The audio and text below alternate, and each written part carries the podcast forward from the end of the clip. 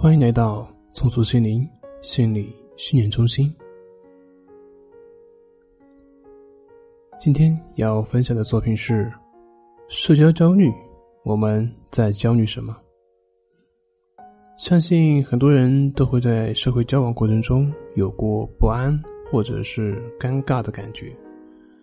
这些不安或者是尴尬的感觉，我们在生活中都会或多或少是存在的，也是一种正常的一种感受。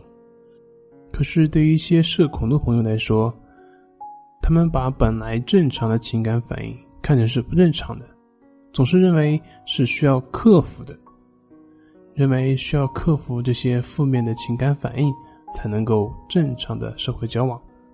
于是呢。越是去克制，越不能够克制，就这样进入到一个恶性的循环当中。为什么一般人都是能够忍受社会交往过程中的不安，而有社恐的朋友却不能够忍受呢？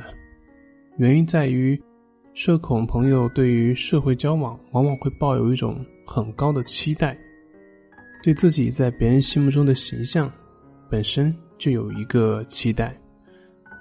然后这个期待呢，就会让自己难以接受现实生活中交往过程中自己的一些行为表现，而这种期待的欲望越高，就会对自己的表现越去关注，自然就越会容易注意到社会交往过程中的一些不安或者是尴尬。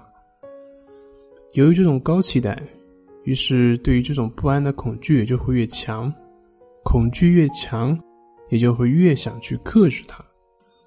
而这种强烈的克制呢，就会导致更强烈的不安，这样就形成了一个恶性的循环。最后就是越是努力去控制，越不安；越是不安，越去努力控制，结果就这样陷入了情绪的困境，无法自拔。那应该如何去克服这种社交焦虑呢？正如我们之前所说的。正是我们不能够接受本来存在的一些情绪和感受，才导致的这个症状。所以，想要克服社交恐惧，也可以通过接受这些在社交过程中产生的情绪和感受。